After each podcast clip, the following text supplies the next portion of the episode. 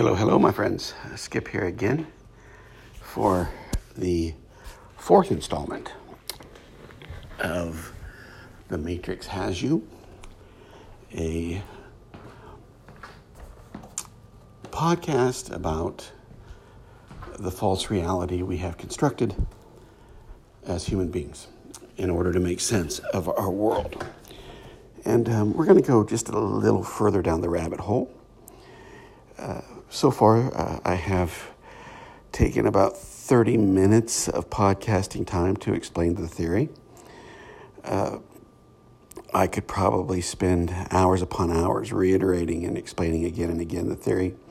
It is simply this uh, that we live in a reality constructed uh, by us and our minds that is a reality of dualism, the have and have nots, the us versus them, the idea that we're right and others are wrong. We have constructed a reality based solely on that, and that reality has trapped us as human beings, as spiritual beings, in such a way that we cannot escape it. And what I offer you is that we can we, we can live to some degree a much happier life outside the bounds of that matrix, that false reality.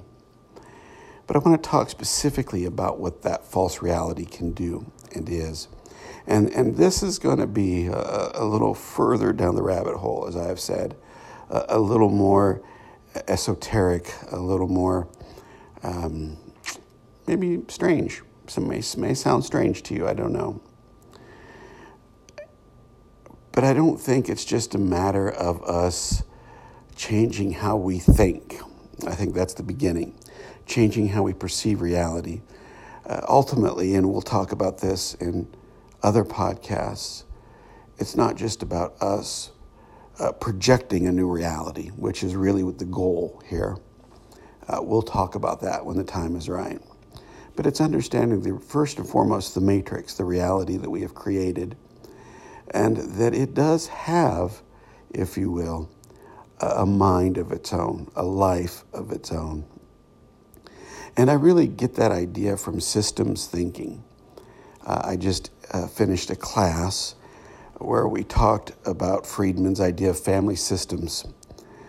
Um, I'm not going to go into a long lecture about family systems. I'm probably not qualified to do that. I can tell you that systems, in and of themselves, take on their own life, that people take on their own role, and that systems themselves take on their own identity. And that's a hard concept for human beings. We like to think that we're individual, that we have freedom, that we make up our own mind, but really we don't, folks.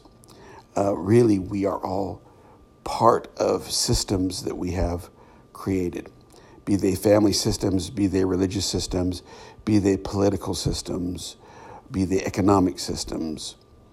We are all part of systems that function independently of us that we take part in. We have established a system, let's say a religious system, and that religious system has taken on a life of its own, and that life of its own, because it's a system, is really ultimately about preserving itself. That when you introduce new concepts, and people who are in religious systems, and I don't care what religion it is, will say, well, we've never done it that way. Or, well, we can't do it that way because it means too much change. Uh, or when we introduce ideas into an educational system, and people will say, we can't do that because it's too radical or it's too different than we're used to. What they're really saying is that the system itself won't allow it because we have to preserve what already is. And I know that if you have ever tried to change something within your family, or change something within a religious system or a political system. If you've ever went up against uh, some authority in the world's systems and tried to make change, uh, especially if that change is about uh, allowing people more freedom to think, more freedom to be. Uh, if that change you have offered is about allowing people to be more authentic as humans, that the system itself shuts it down. It will shut it down. I have seen it again and again. Uh, we have seen it throughout history. I'm going to keep going back to Jesus. I think he's one of the great um, moments of change in human history. And the systems that he challenged, which were really the systems of reality, uh, crucified him, literally. But I have seen people figuratively crucified also. Uh, Martin Luther King. Uh, even if it doesn't lead to death, there are people who are marginalized.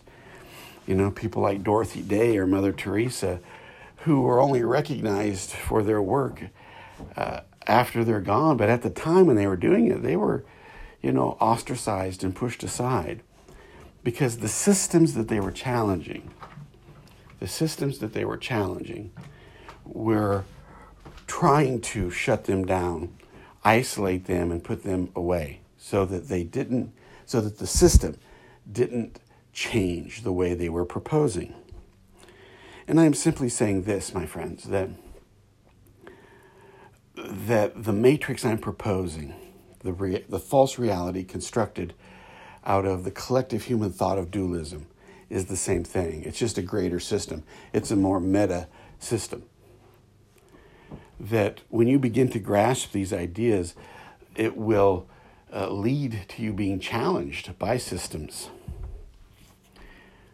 Let's face it, folks, we are either being called to be sheep or to be led out of these systems. These systems are so entrenched, these political systems are so entrenched in every culture.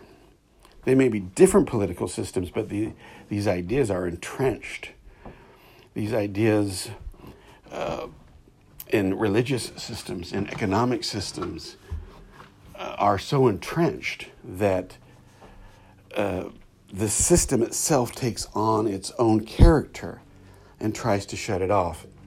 My proposal is this that the collective false self that I am calling the matrix has a life and thought of its own because it is, in fact, a system, a meta system created by we humans.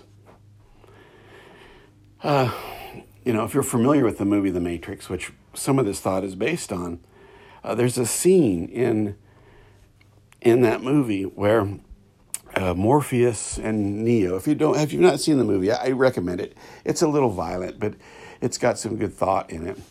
And so Neo is the person who is freed from uh, the matrix from the false self. And, and the person who freed him, his name is Morpheus, is telling Neo uh, that although we want to free other people's minds, they will come after you, they will attack you because you are a foreign object to them.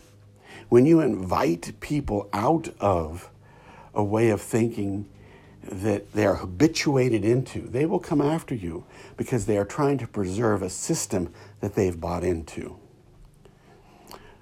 What gives this matrix a mind and life of its own is the fact that we have unconsciously, subconsciously bought into the reality that it's offering us, which is a false reality. We have bought into the dream or nightmare of dualism.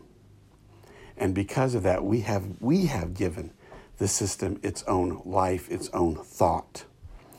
And so, very much, here is where my theory is like those sorts of ideas of a simulation that we have created by uh, not reaching out, not having the capacity to reach out for something different.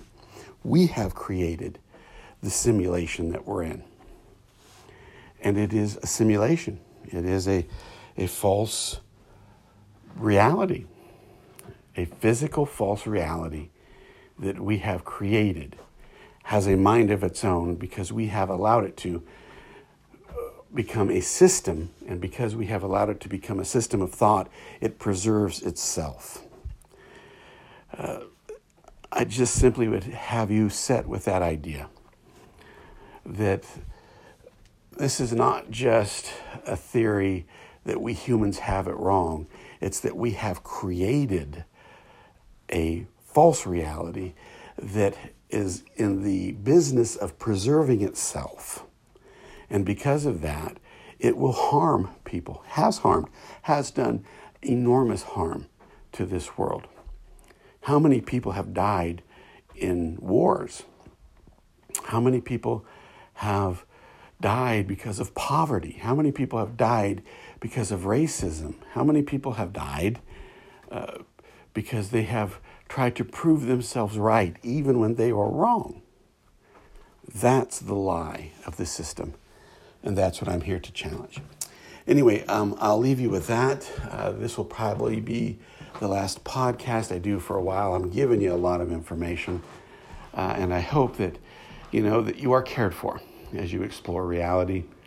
And um, we're going to talk about the higher powers that be and how you are cared for as you do this work uh, at some point. So take care, my friends. We will talk real soon.